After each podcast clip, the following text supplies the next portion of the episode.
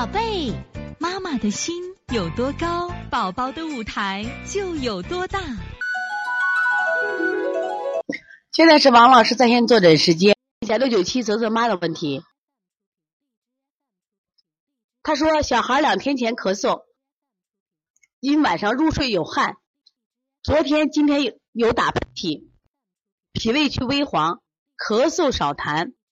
下午开始频繁，请问是受寒咳吗？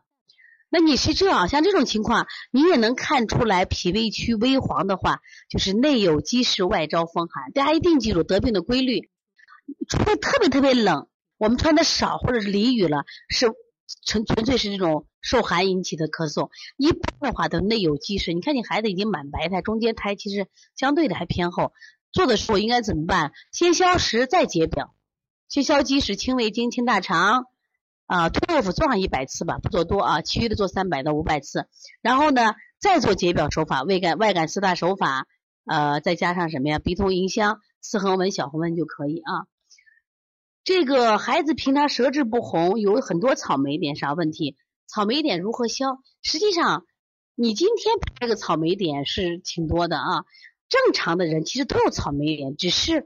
不那么鲜红，我们就可以不管，因为再一个，孩子本身他就是阴不足阳有余的这种特特体质特点，就有草莓点是正常的啊。但是如果他手心热、睡觉翻滚了啊、大便臭了，这就该是调理了啊。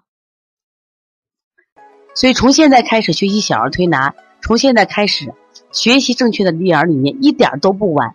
也希望我们今天听课的妈妈能把我们所有的知识。通过自己的学习，通过自己的分享，让更多的妈妈了解，走进邦尼康小儿推拿，走进邦尼康的课堂，让我们获得正确的育儿理念。